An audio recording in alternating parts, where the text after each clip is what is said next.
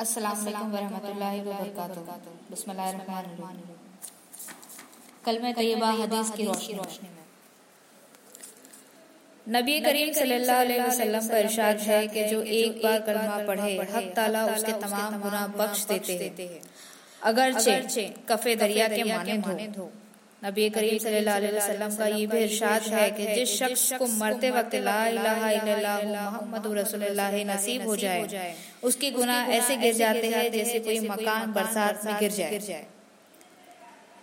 नबी करीम सल्लल्लाहु अलैहि वसल्लम का इरशाद है कि जिसको सोने के वक्त और जागने के वक्त ला इलाहा इल्लल्लाह मुहम्मद रसूलुल्लाह का एहतमाम हो। उसको दुनिया भी आखिरत पर मुस्ताद कर करेगी और मुसीबत इसकी हिफाजत करेगी। नबी करीम सल्लल्लाहु अलैहि वसल्लम का इरशाद है कि जो शख्स जो शख्स भी इस हाल में मरे के ला इलाहा इल्लल्लाह मोहम्मद रसूलुल्लाह के सच्चे दिल से शहादत देता हो, ज़रूर जन्नत में दाखिल हो जाएगा। सरकार फिर फरमाते हैं के यकीनन कल में तैयब से जिसका दम निकलता है, के यकीनन कल में तैयब से जिसका दम निकलता है, वो तो मुस्कुराते खाली के अकबर से मिलता है। हज़रत उस्मान गनी रजील्ला तला फरमाते हैं कि मैंने हुजूर अकरम वसल्लम से सुना था कि मैं एक कलमा ऐसा जानता हूँ जो शख्स उसको हक समझ कर इखलास के साथ दिल से इसको पढ़े तो जहन्नम की आग इस पे हराम है। हज़रत उमर रदिल्ला तला ने फरमाया कि मैं बताऊँ कि मैं बताऊँ वो कलमा क्या है? तो वही तो कलमा है जिसके साथ अल्लाह ने अपने रसूल और इसके साहब रदिल्ला को इज़्ज़त दी।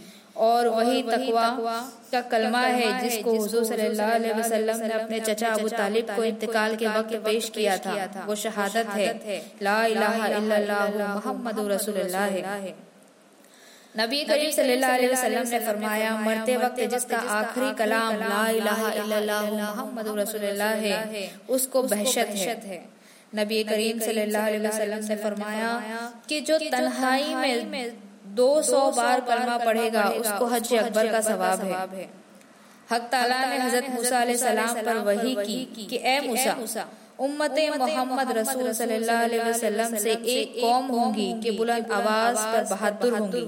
बुलंद आवाज़ से कहेगी कि ला इलाहा इल्लल्लाह मोहम्मद रसूलुल्लाह है। वो हमारे दोस्त थे अव्वल दीदार अपना इनको कराऊँगा और कयामत के दिन पैगम्बरों के बराबर सवाब दूँगा।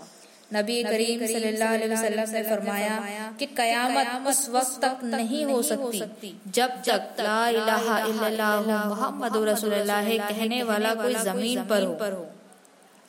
नबी करीम सल्लल्लाहु अलैहि वसल्लम ने फरमाया कि जब तक कोई भी अल्लाह अल्लाह कहने वाला रुए ज़मीन पर हो कयामत नहीं होगी। रुए ज़मीन पर एक दिन हर कोई कलमे वाला होगा। हज़रत मकदार रदी अल्लाह कहते हैं कि उन्होंने रसूल अल्लाह सल्लल्लाहु अलैहि वसल्लम को ये कहते सुना कि ज़मीन की सतह पर कोई खीमा या घर बाकी ना रहेगा मगर ये कि अल्लाह इसमें इस्लाम के कलमे को दाखिल करेगा।